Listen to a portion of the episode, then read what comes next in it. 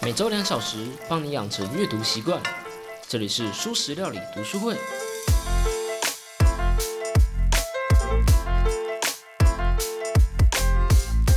Hello Hello，大家好，我是主角小 P。我前几天啊看到一个梗图，上面说人的一个细胞大概有七十五 MB 的 DNA 讯息，所以一个精子大概有一半，三十七点五 MB 的讯息量。而男性射精时身上精子量大概有一点六八七 TB 每一秒这么大的资讯，这表示一个卵子可以承受每秒一点六八七 TB 的 DDoS 攻击，所以卵子是全世界最强的防火墙。我觉得这个还蛮好笑的啦，我不知道大家有没有听得懂哦，觉得可能资讯量有点大，要消化一下。不过有时候啊，我注意的点就是和他人不太一样，我就突然好奇。人类一个细胞只有大概七十五 MB 的讯息量吗？原来人类是资讯量这么小的生物吗？不要说游戏了，这都快要比一张高清照片的容量还要小了。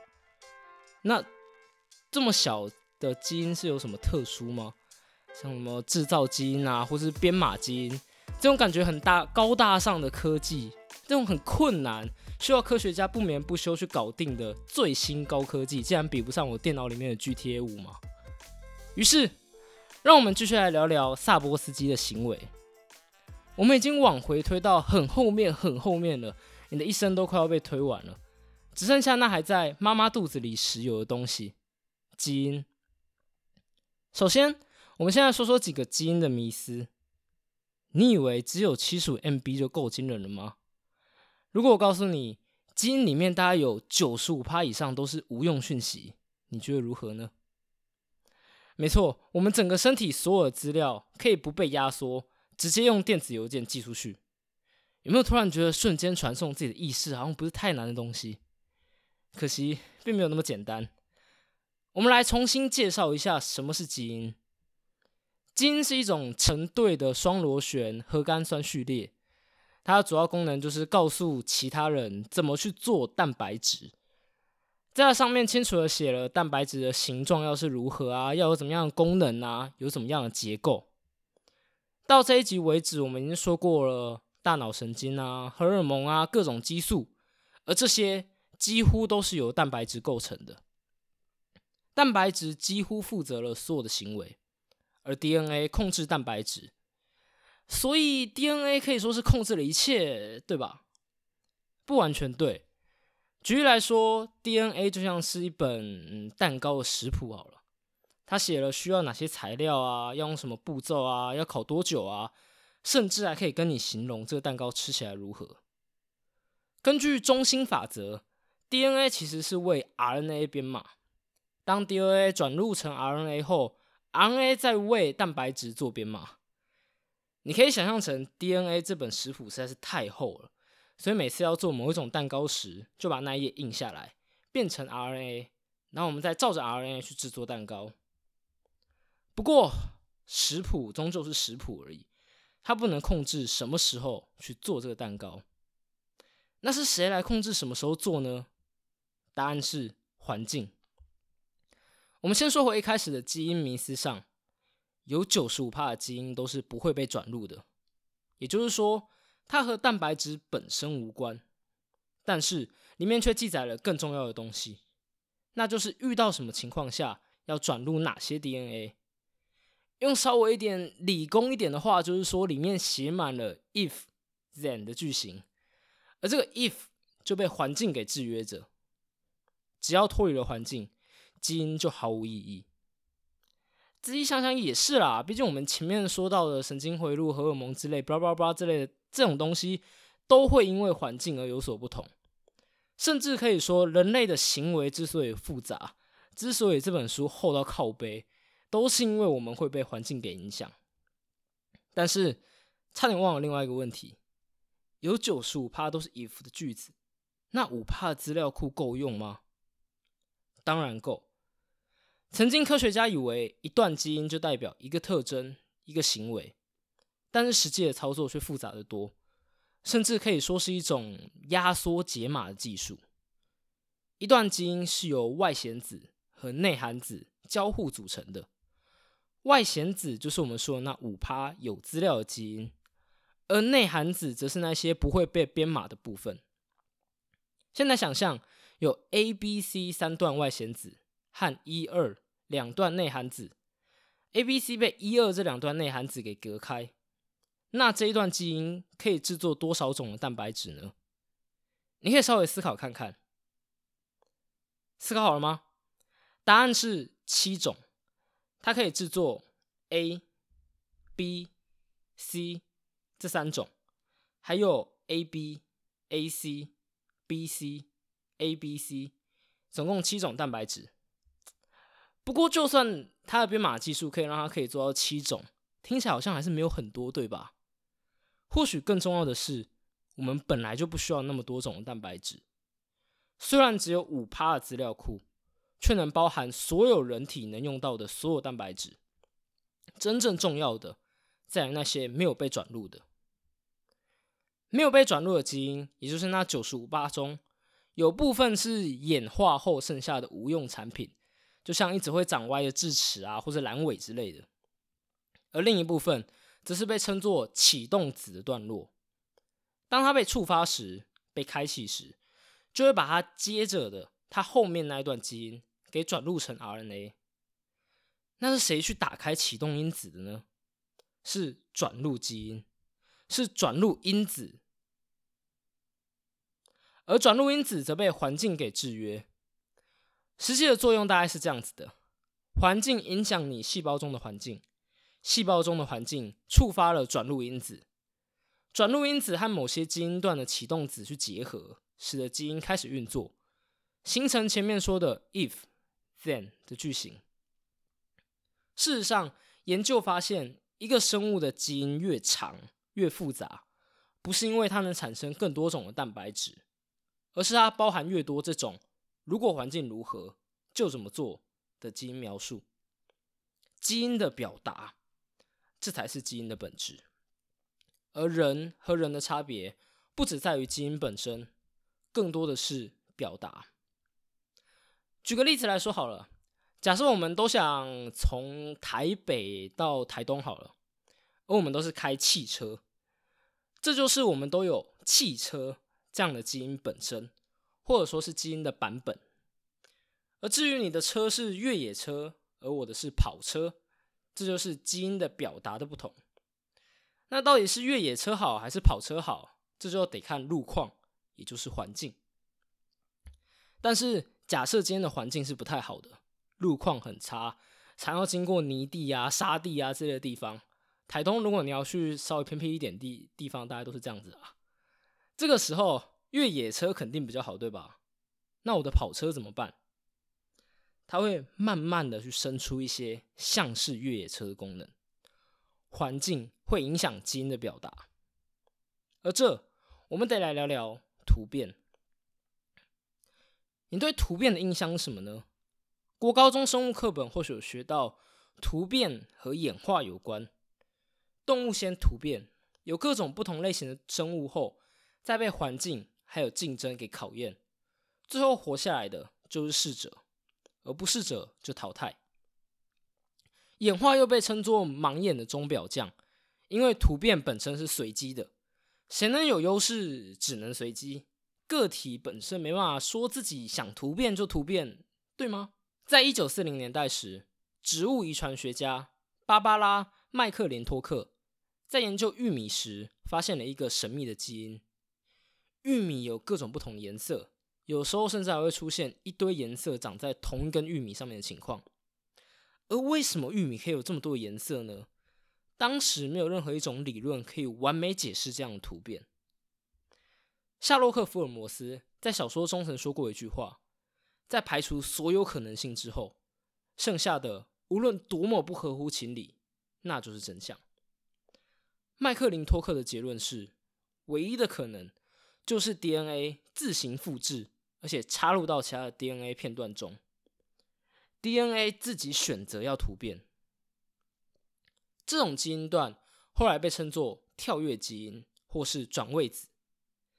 一开始当然没有人相信，觉得这根本是狗屁，基因怎么可能好像有自主意识一样去跳到其他的基因上面去？不过一九七零年代，就是大概三十年后，麦克林托克的推论被证实了，于是她也就成为了第一个独立获得诺贝尔奖的女科学家。在哺乳类动物的体内，这种基因比较常会出现在像免疫系统之类的地方。当病毒进入体内时，基因会开始跳跃，做出各种不同的抗体，试图去制造出可以对抗这种病毒的方法。而在植物中，跳跃基因就更常见，因为植物无法移动。干旱来袭时，植物就植物就没办法把根拔起来就跑走嘛，对不对？所以它只能跳跃，然后期待这样的跳跃可以产生足够好的突变来应付环境的压力。我们一般的认知是先随机突变，然后再被环境考验。结果没想到环境也会加速突变。本来以为突变只是靠运气而已，要不要发生是随机的。结果突变竟然是生命自己的应对机制。跑车会随机的让自己能够四轮驱动，生命终将自己找到出口。基因是如此，生物本身也是如此。虽然说我们无法改变基因本身，车子毕竟不会变成飞机，但是基因的表达却不一定。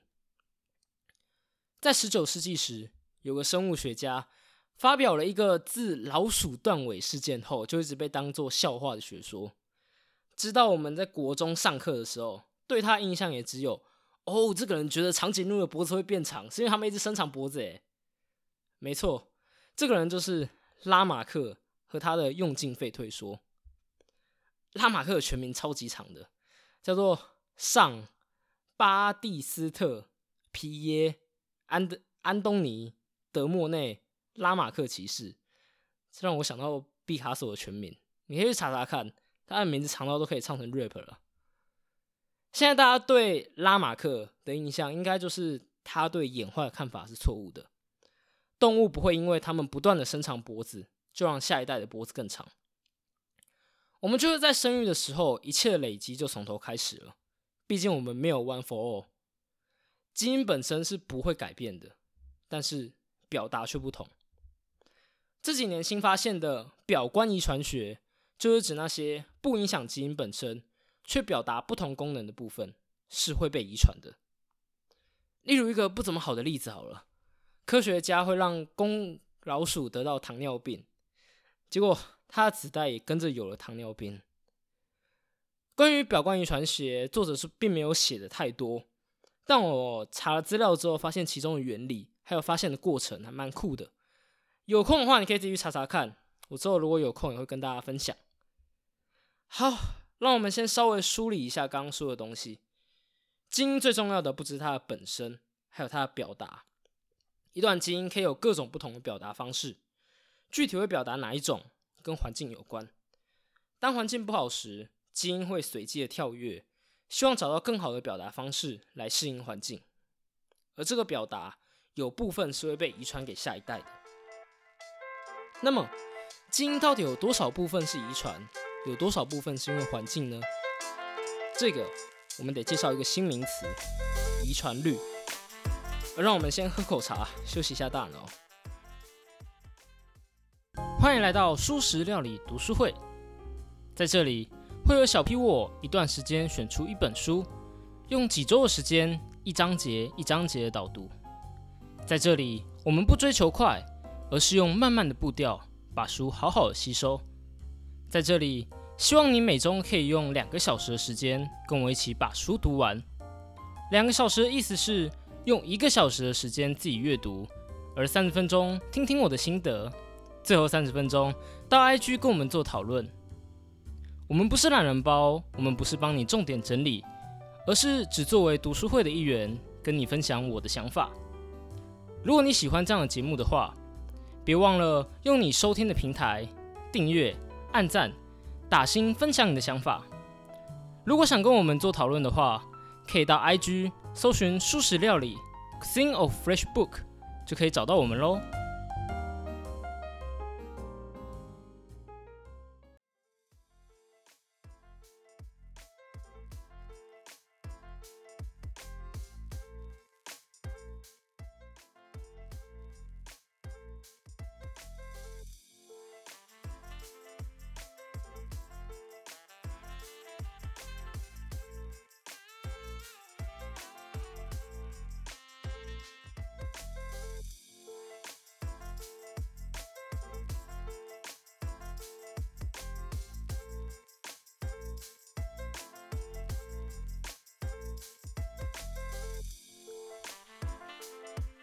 基因有多少来自遗传，有多少因为环境？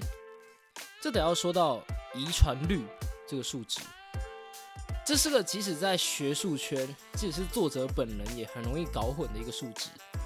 它容易被搞混的地方是在于，人们会觉得一个东西越容易被遗传，遗传率就很高。因为遗传率这字听起来就是这样的意思嘛。像是例如人类都有五根手指，所以五根手指这个属性的遗传率就很高。但是其实不是这样子的，遗传率描述的是群体差异的部分。多少取决于遗传，听起来有点老舌，对吧？我们用例子来解释好了。例如你的身高，假设你有个弟弟，然后人体掌管身高的基因，假设有版本 A，然后你就是版本 A，而你弟是 B。如果在同样的环境下长大的话，你的身高，嗯，假设比你高，假设比你弟高个，假设二十公分好了，而你和他唯一的区别就是。A 和 B 的基因版本差别，那我们就可以说身高这个特质的遗传率很高，因为你们的差别有到二十公分，但是你们唯一的差别只在基因。甚至有些时候，遗传率高不高和这个特质会不会遗传根本就没有关系。例如，如果我们去算涂口红这个行为，这个行为的遗传率可能就是一个很高的一个特质。统计上来说。你涂不涂口红，跟你的基因是 XX 还是 XY 有很大的关系，也就是跟你是男是女的关系很大啦。但是涂口红这件事情不是写在基因上的，你大可同时是男的也涂口红，但这不影响统计上来说，涂口红这件事被基因影响很深，遗传率很高的这个特性。好，现在我们明白遗传率是形容一个行为或是一个特质，多少是靠遗传，多少是靠环境了。这个数值会介于零到一之间，完全跟基因无关，和完全由基因决定。而大多数的遗传率都会位在大概零点四到零点六，也就是四十趴六十趴之间。也就是说，我们大概有百分之五十会被基因影响，对吧？我们先来思考一个作者提出来的思想实验。我们一起来想想这个数值可能会出现的问题。假设今天有个科学家，他在沙漠研究一种植物，他发现这种植物有 A、B、C 三种基因版本。我们在严格控制这三株植物在沙漠的环境后，他发现 A 版本的植物长了三十公分，B 版本的四十公分，C 版本的五十公分。既然这三株植物一样在沙漠长大，环境几乎相同，所以他得出了长度的遗传率几乎是一，它只取决于 A、B、C 这样的基因版本，很合理对吧？这个时候，好几公里外的雨林中，刚好就有另外一个科学家研究同一种植物，在雨林中呢，他的身高发现 A 版本长了一百公分，B 版本一百一十，C 版本一百二十。所以他也得出了长度的遗传率是一，而当这两个科学家可能在研讨会上面互相炫耀成就的时候，他们就傻眼了。这个故事的重点就是，如果我们不能制造不同的环境，我们就不知道环境对这个特征的影响有多大，自然不知道到底是基因的影响大，还是环境的影响更大。当然，这世界很少有物种可以同时活在沙漠，又同时活在雨林。所以很少科学家遇到这种问题，除了研究人类的科学家。人类就是那个能在雨林、在沙漠，甚至连外太空都可以生存的物种。我们可以在一切都控制完美的实验室中得出一个遗传率的数值。可是当我们考虑到不同环境的人时，遗传率就瞬间降低了。不然你可以回头想想涂口红这个例子，我相信这几年这个数字肯定下降了不少。脱离了环境，基因本身几乎无意义。或许听到这，你已经有一个实验的想法了。既然固定环境的用处不大，那如果我们固定基因嘞？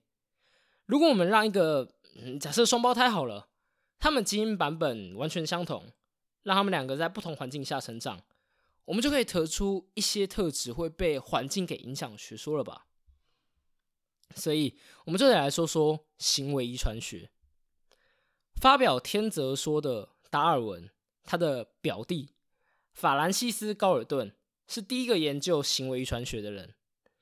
这个学科主要研究方式是观察双胞胎在行为特征上的不同，来判断基因对这种特征的影响。举例来说，假设我们想知道思觉失调症是不是由完全由基因来控制的，那我们只要研究一对同卵双胞胎，因为同卵双胞胎的基因是完全相同的嘛，所以如果其中一个患有思觉失调，另一个没有。那就可以断定思觉失调不完全由基因决定，这种只是比较一种比较初步的研究而已。后来还有像是研究同卵双胞胎和异卵双胞胎这样两对分别生长的环境都很像，差别只在基因的案例，借此来判断某些特质受基因遗传的程度。而最特别的，莫属于一九七九年明尼苏达大学的汤马斯·保查德的研究。他研究的对象非常非常特别，他专门挑那些是同卵双胞胎，但是两人在出生时分开，由不同家庭抚养，完全不知道对方存在这样特例。相同的基因，完全不同的环境，如果这两人还有哪一点相似的话，几乎可以说那个相似的特点就是来自遗传了。自这个研究后，一大堆的行为和特征都被冠上了跟遗传有关的标签。遗传影响政治参与度，遗传影响这个人出轨的几率，影响影响你对牙医的恐惧，遗传影响你，嗯，比较自信，尤其是媒体最喜欢以这样的标题来下文章，即使其实科学家什么都没有说，毕竟科学家们知道，几乎没有说任何一个基因可以直接影响行为的，更有可能是间接性的影响，例如我很喜欢在。作者在三百一十一页写的话，我还蛮感同身受的。因为身高基本上是由遗传决定的嘛，所以自信也有可能是被间接影响的。就是大家都觉得高个子比较有魅力，对高个子比较好，就说助长了高个子的自信心。可恶！然后在注释十三中还写到：“对了，我就比别人矮啊。”我真的觉得作者常常在注释些写这些有的没的，是蛮有趣的。回到行为遗传学来。对于行为遗传学，有着来自各方的批评，像是通常收养家庭的教育程度都比较高，甚至可以说会收养小孩的家庭本身就很类似，所以这些家庭环境其实是类似的。还有在安排收养家庭时，也通常会安排和原生家庭类似的，例如呃类似的人种啊、类似的族裔背景啊之类的，用这种类似的家庭去做收养。所以，收养家庭和原生家庭就会有相似的文化和价值观，这些也可能导致某些行为的相同。而且，就算我们怎么说呢？我们没办法完全的让环境不同，而且，就算我们真的完全让出生之后的环境完全不同了，他们在妈妈肚子里出生之前的环境也是一样的。记住，就算在妈妈肚子里面还没有生出来前，子宫内的环境也是环境。这个性质是我们没有办法去除的。那如果我们再反过来想嘞，如果我们让基因和环境都完全一样，能不能让他们表现完全都一样？有个有趣的研究是这样子的：科学家让三个基因完全相同的老鼠，在美国三间不同的大学里分别抚养长大。虽然是三间不同的大学。但包括断奶的时间啊、笼子啊、阳光啊、温度，甚至连研究者戴的手套都一样。而即使是做到了这样，他们的行为，甚至是对某些药物的反应都不同。到底是生物对环境实在太敏感了，还是有环境以外的因素呢？或许是那不明所以的意识，还是灵魂在搞鬼？这些我们其实都还不知道。不知道听到这，你有什么想法？如果整章听下来，你只能记得一句话的话，那请记得这一点：基因很复杂，基因和环境得交互运作，让这世界上所有生物都有一个特性，那就是每个生物都是独一无二的。妄想只用基因或是只用环境来解释，都是无知的。而最后，我想要用一个让人有点难过的发现来结尾。上集我们说过童年对行为的影响。童年很重要，而童年对基因来说也是一样重要的。研究显示，经济地位越高的家庭，基因的影响就越大；而经济地位越低的家庭，环境的影响就越大。简而言之，就是越富裕家庭的孩子，长大有没有成就，是看基因。他们的行为特质，甚至是智商，有七十趴是由基因决定的。而越是穷人家的孩子，则越被环境影响。他们的基因只能决定不到，可能只有十趴的成就。即使他是一个数学天才，环境可能会让他连基本的算术都接触不到。富裕家庭能让孩子发挥到潜力的上限，而穷人家能发挥多少，只能看环境能让他到多少。这是个很现实的事实，或许有多少反映了社会？好吧，这周节目就到这了。关于基因，我好像讲了很多东西，但其实都只在表层而已。每个主题，不论是行为遗传、跳跃基因、遗传力、表观遗传学之类的，我都只说了皮毛中的皮毛而已。我希望，如果你有兴趣的话，可以自己查查看这些名词。至少以我来说，我在查资料时收获了不少知识和乐趣。好，如果喜欢我的节目的话，记得订阅、按赞、五星分享我的节目。那就这样啦，我们下周再见，拜拜。